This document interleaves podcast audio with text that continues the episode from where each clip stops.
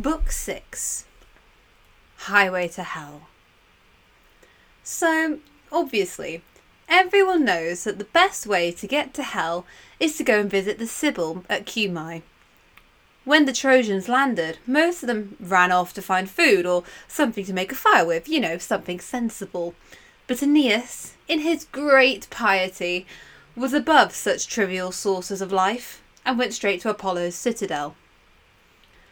One lovely story goes that Daedalus, when he managed to free himself from Minos, came to this citadel first and dedicated the fantastic wings he'd constructed for himself and that had granted his freedom to Apollo. Shame, you know, about his son. Daedalus also built the entire temple and gave it ridiculously detailed doors that must have taken him so long it's a wonder he didn't feel like a prisoner at Cumae as well. The doors basically describe the myth of the Minotaur. Minos' son Androgeus was killed, so the Athenians had to pay up seven sons and seven daughters. The other door shows Pasiphae and the bull, which probably wasn't very pretty. And then the Minotaur in its labyrinth, along with Ariadne and Theseus with the thread, you know, as as the story goes, we all know the myth. Apparently, Daedalus wanted to add the fall of his son too, but he was too racked with grief to illustrate Icarus. The Trojans would have gone on wasting time staring at the doors if Deiphobe, a priestess, hadn't arrived with Achates and reminded them all to hurry up and sacrifice a couple of bulls before the Sibyl got bored and went to bed. The Sibyl, by the way, did not reside in the temple. No, See, the ground was very rocky, and one side had been hollowed out into a vast cavern which had a hundred tunnels and a hundred mouths giving a hundred answers. Yeah, the Sibyl knew how to put on a show all right. Aeneas arrived at the mouth of the cave and was about to speak when the Sibyl put a finger to his lips. Hush! He is here. The god is here. At that moment, she transformed. Her cheeks drained of all colour and then flushed again. Her head fell down low, her eyes rolled in their sockets, and her hair grew wild about her face, and her chest heaved, bursting with agony and ecstasy all at once. She filled the room and then remained exactly where she was all at the same time. Get a move on with those bulls! A voice, not hers, nothing like any mortal, spoke or I'll not bother to hang around. Shit, sorry. Aeneas bowed his head, a shiver trembled down his spine. Apollo! Phoebus! Apollo! You've always helped us Trojans. You guided Paris to kill Achilles. You led us across the oceans. We're so close now. We have lost so much. Just get us there, and I promise, I promise, that if you get us home and give us what fate allows, I will found you an enormous temple to Phoebus and Trivia. Huge! I'll give you a load of holy days too, and uh, I'll make you a shrine with oracles and priests and everything, the lot. Though um, I'd like, you know, in return, I w- I wouldn't mind some real answers, you know, not those bloody, you know, oops, sorry, yes, interpret it the wrong way, you get a whole kingdom falling ones. If that's okay, please. But Apollo wasn't finished with the Sibyl yet the more she seemed to be trying to wrench herself free from his grasp, the more tightly he held on. And with this effort, all hundred doors to the endless cave flew open. You will reach Lavinium, but there will be more war, more death, endless suffering, tortuous agony and sleepless nights, loads of blood. There will be a second Greek camp, another Achilles, more wrath from Juno. Once again, we'll put all the blame on a woman. Another one who has to marry another stranger entering her land. You must be bold, son of Dardanus, and believe it or not, your road to salvation will begin with a Greek city. Apollo abandoned the Sibyl's body almost as rapidly as he'd entered it. Deary me, that was that was quite a big one. The Sibyl wiped the foam from her mouth. Anyone for a cup of tea? I'd love one, Aeneas replied. I think I'll be needing it where I'm going. I've been told I need to go to Hades to visit my dad, and I heard you're the one to get me there. I don't know if I need to prove myself to you. I'm, I've not got the best CV. I keep forgetting to update it. But I've suffered just as much as Orpheus or Theseus or Hercules, and I have got a goddess for a mother. Sure thing. The Sibyl added some honey to her tea. Going down is easy enough. I go every Saturday, just for a bit of a chat with Charon, you know? It's finding your way back out that's a bit tricky. We'll need to get you a pass, though. Go and find the golden bough. You can offer that to Persephone, and uh, it'll only break off the tree for you if fate really does demand you visit Hades. Also, a mate of yours is floating around somewhere unburied. We can't have any unfinished business. And you need some black cows for sacrificing. Then we'll be off. Aeneas finished his tea, took one of the biscuits the Sibyl offered, and left her to collect her leaves. He and Achates were just discussing the frankly vague and uninspiring words when they found the body of their comrade Misenus, son of Aeolus, on the shore. Supposedly, Triton drowned him for his audacity in professing to be able to blow a seashell better than the gods. Personally, I can't get any noise out of them, but I don't profess to be immortal, so, you know. Anyway, they buried him, lamented as was fit, and built him a little altar as the Sibyl suggested. if only I knew where that bough was, Aeneas sighed. This place is made up of bloody trees. It'll take years. Conveniently, two doves, his mother's birds, appeared before him. What are the chances? Of course, they flew in the right direction and led him right to the bough, where Aeneas broke off the branch with some difficulty, which doesn't really quite fit with the Sibyl's story, does it? And he could be heard yelling to the sky, Cheers, Mum, I owe you one. While Aeneas had been away, the Trojans had made an enormous pyre for Misenus, and the place of his tomb would actually become Mount Misenus that the Romans must have been familiar with. Aeneas himself went to a deep, dark, suitably foreboding cave named Aornus, Greek for the place without birds, where the Sibyl was waiting. Here she prepared four black bulls, pouring wine on their heads and plucking them, you know, like you do, before calling on Hecate. Attendants killed the bulls and caught the blood in bowls, and Aeneas himself killed a black lamb specially for night and earth, and a cow for Persephone, all of whom were thrilled, I'm sure, with these gifts.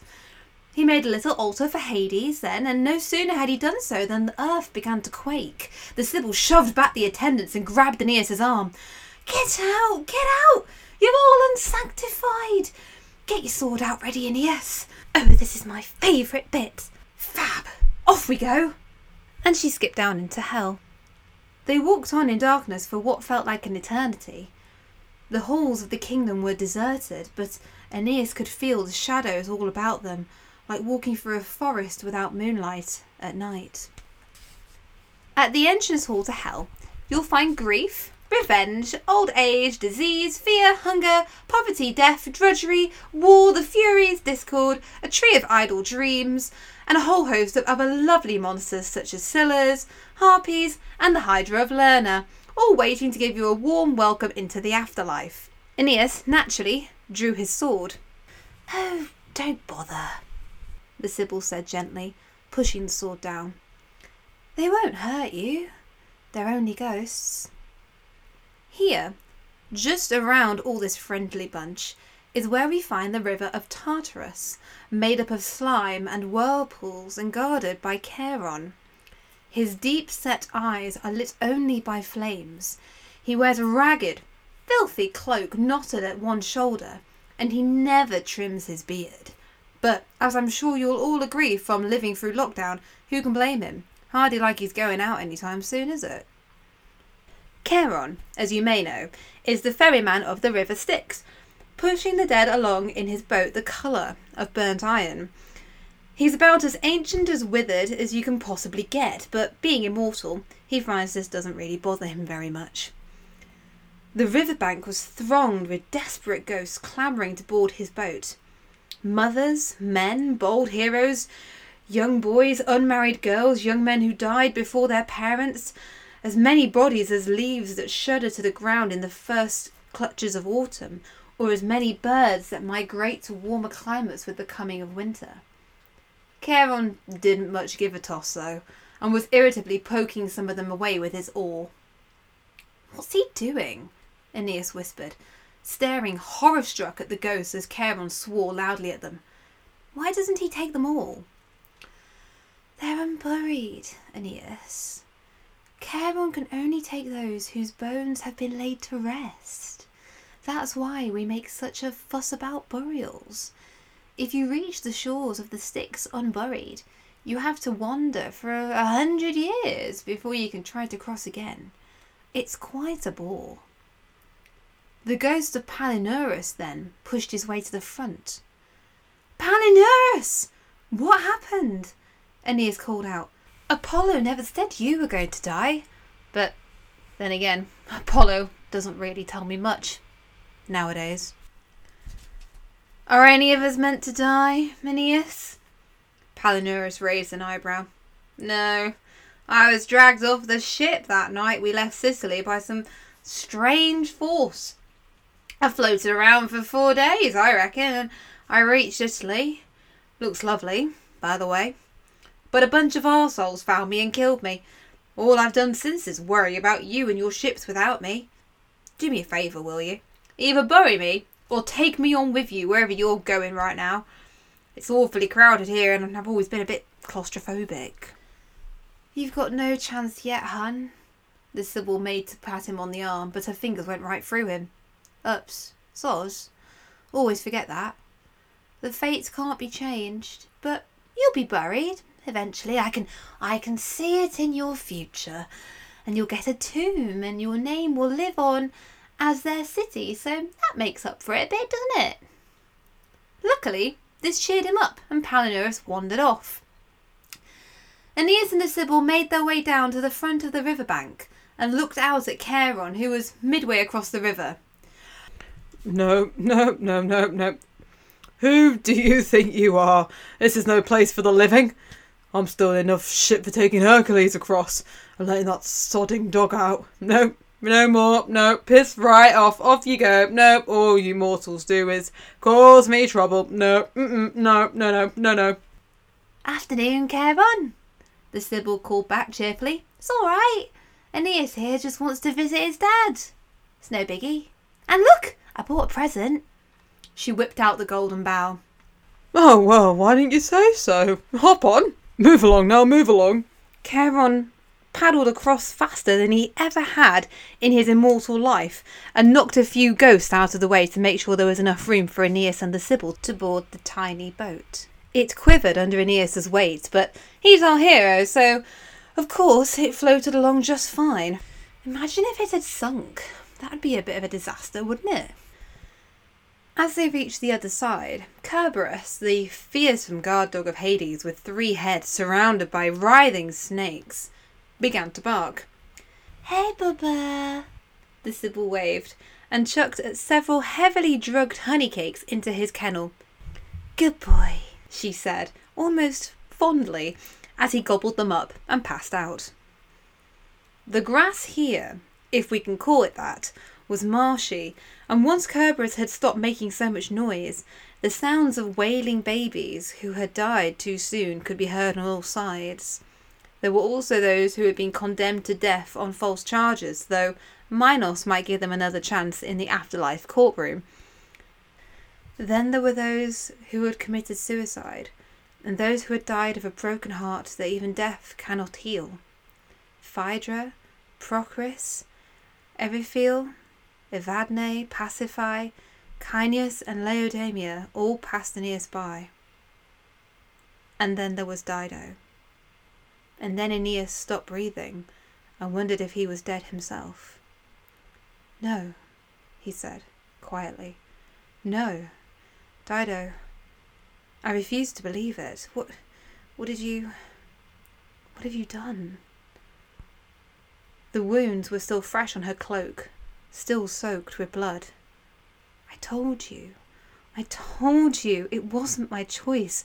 I have no life now. The gods dictate my every movement, my every thought. I never wanted to leave you. I had no idea you would. But. No, wait. Please don't go. Don't leave me here, Dido. Please, I'll never get to see you again. Please, just talk to me. Aeneas, unashamedly sobbing, as emotional as he had ever been in this epic so far. He might as well have been addressing a statue. Dido refused to look at him, refused any reaction, and she turned away, returning to Sychaeus, who comforted her grief with his grief and her love with his love. She left Aeneas standing there, arms limp by his sides, tears staining his cheeks, and gazing after her long after she had vanished. The Sibyl pushed him on. They next found the field of dead, brave warriors, they came across a whole host of fallen Trojans Adrastus, Medon, Polybotes. They crowded Aeneas, tried to touch him, to delay him, to know why he was there. The dead Greeks were there too, but they made themselves scarce. Deiphobus, one of the sons of Priam, was there, though with his mutilated body, his hands in pieces, his ears gone, and his nose cut away, Aeneas almost didn't recognize him. Dear Zeus, what happened to you? I made you a tomb, but we never did find your body. Don't worry, you did enough. Deiphobus managed something that was meant to be a smile. This was my fate. It was all Helen's doing. That night, when Troy fell, Helen was pretending to be worshipping Bacchus and leading the women around, but the torch she was brandishing was a signal to the Greeks. You know she was handed over to me after Paris died. Well, when I was asleep, she hid all my armour, she hid my sword, threw open the doors to Menelaus, I guess hoping for this he'd better take her back. You can guess what happened next. But that's old news. What are you doing here? I thought you were meant to be, you know, leading our descendants to their destiny or something like that. They had a jolly good chinwag until the Sibyl elbowed Aeneas sharply in the ribs. We don't have much time, Aeneas. Better get a wiggle on. You can chat when you're dead. The road divides here. Left for Tartarus, hell, and right for Elysium, heaven. Sorry, priestess. Deiphobus tried to clap Aeneas on the shoulder and passed right through him again. Don't let me hold up the fate of a nation. Aeneas looked to his left, to Tartarus. There was a city circled by a triple wall, washed by a river of great lava and boulders. The entrance was gated, and Tisiphone sprawled on top of the high tower in the middle, suitably coated in blood, guarding the citadel day and night. They could hear groaning, whips lashing, the clanking of iron chains from inside. What the hell is that? Aeneas asked. Precisely that, the Sibyl replied, but she continued when Aeneas looked confused. It's literally hell. Rhadamanthus, the king of Knossos, is in charge. And he decides the punishment for, well, those who deserve to be punished for their mortal acts. Tisiphone beats everyone up for whatever they've done. The Furies get involved, and so does the fifty headed Hydra all gets a bit messy, I've heard.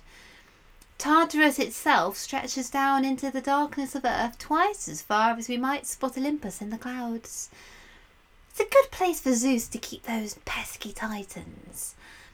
Salmoneus is down there, the one who pretended to be Zeus himself. Idiot. Then Tityus, with that vulture who endlessly pecks his stomach to death. The Lapiths are there, I think, and Ixion, and Pirithous with that massive boulder. You know him. There are endless feasts, too, that starving men can only stare at but never taste. The Furies like those. Down there are those who hated their family, who killed their fathers, the greedy and the wicked, the adulterous, there's lots of those. Those who marched against their own people, those who sold their kingdoms for greater wealth, those who slept with their daughters, those who went against the gods. Long story short, it's a bit nasty. I could natter on all day. Come on. They reached the threshold of Elysium, presented the golden bough that the Sibyl must have nicked off Charon when he wasn't looking, and crossed into the beautiful, blissful woodland of the blessed. Elysium was literally the Roman dream. It had its own sun and stars. There you could wrestle, dance, sing, and rejoice to your heart's content. There were chariots and swords strewn carelessly around, and the horses roamed free as the Trojan ancestors feasted and just had a fab time. Here we have the men who died for their country, devoted priests, men who have brought great achievements for humankind. I mean, what did the Trojans ever do for us? All right, all right, back off. Give us a bit of air. These men, adorned with white sacred ribbons, had gathered around them, and the Sibyl tried to push them back. Have any of you seen Anchises? Generally bearded, generic old man. Slept with Venus a couple of times. Musaeus, a hero, pointed down to a valley, bathed in golden light. Of course. Try down there. We go where we please. Of course, Anchises was wandering amongst the souls at the foot of the glorious mountain, basically doing some kind of holy census. You got my message! He came running towards Aeneas, his arms outstretched, and had to blow his nose on his pristine sleeve. Oh, how I've missed you!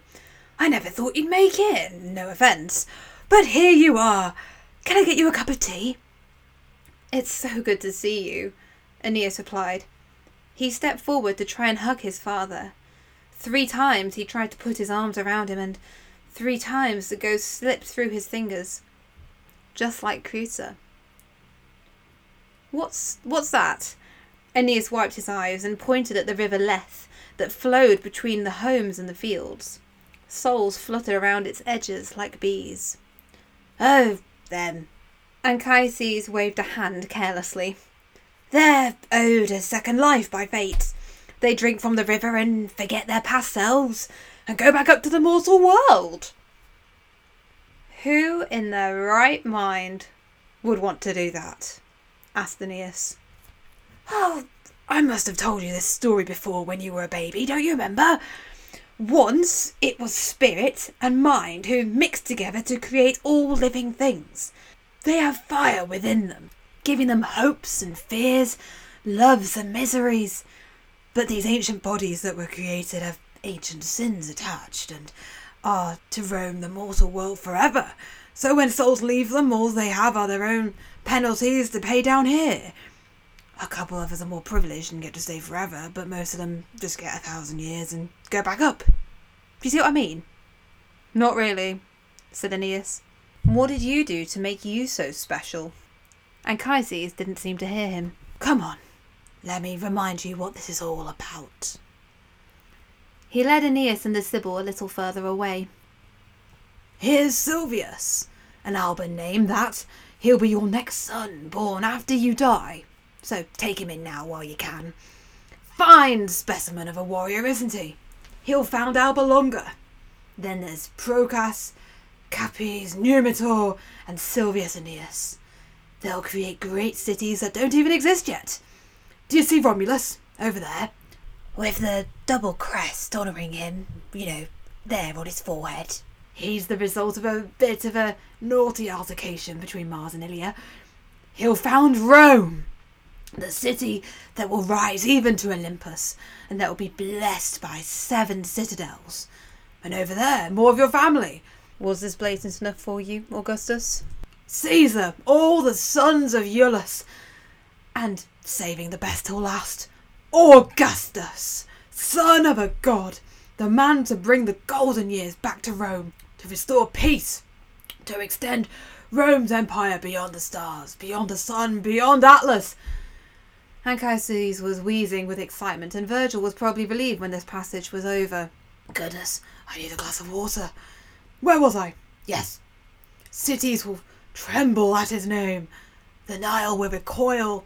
Neither Hercules nor Bacchus had so many triumphs. Oh, and I can't forget the rest of the seven kings after Romulus. See Livy for the full version. Numa, he's the old one, bringing in laws. Then Tullus with battle. Ancus, bit arrogant. And the Tarquins, not sure where Septimius has gone. Oh, and Brutus, the founder of the Republic. And for the complete abridged version of Livy's history, we have the Decii, the Drusi, Torquatus, and Camillus, and the battles that will rage. It will be fantastic! Fabulous elephants! This one will kill Achilles' descendant. There's Cato, the Gracchi, the Fabii, the Scipios. I mean, it really is endless. I'm sure if he'd been alive at the time, Cicero would have been wanting to know where his name was. The Romans will govern the people of the world. They will defeat the proud and they will bring peace. Gosh, I knew. Could do with a bit of a sit down. Anchises mumbled. Oh, and there's Marcellus. Can't forget him. Who's that? Who's that bloke next to him? Um, the one looking a bit glum, you know, in the shade. Aeneas asked. Oh, oh, that's the other Marcellus, the second one. A bit confusing. He's only here because he died around the time this was published, and it was a bit emotional. Don't, don't ask me to begin the suffering. And then, either from exhaustion or emotion, Anchises burst into a loud mix of wailing and sobbing, and Aeneas and the Sibyl had to wait patiently for him to calm down. Once he had, Anchises walked with them to the end of Elysium, reminding Aeneas of all the glory that was to come, and see it would all be worth it in the end. Well, you know, for everyone else. There are two gates of sleep. One is the gate of horn, for true ghosts, and the other is the gate of ivory, where false dreams are sent to the mortal world. For some reason, Aeneas and the Sibyl left through this gate, after Aeneas waved goodbye to his father for the final time. The Sibyl gave Aeneas another biscuit as he left her cave, and then he and his men set off for Italy.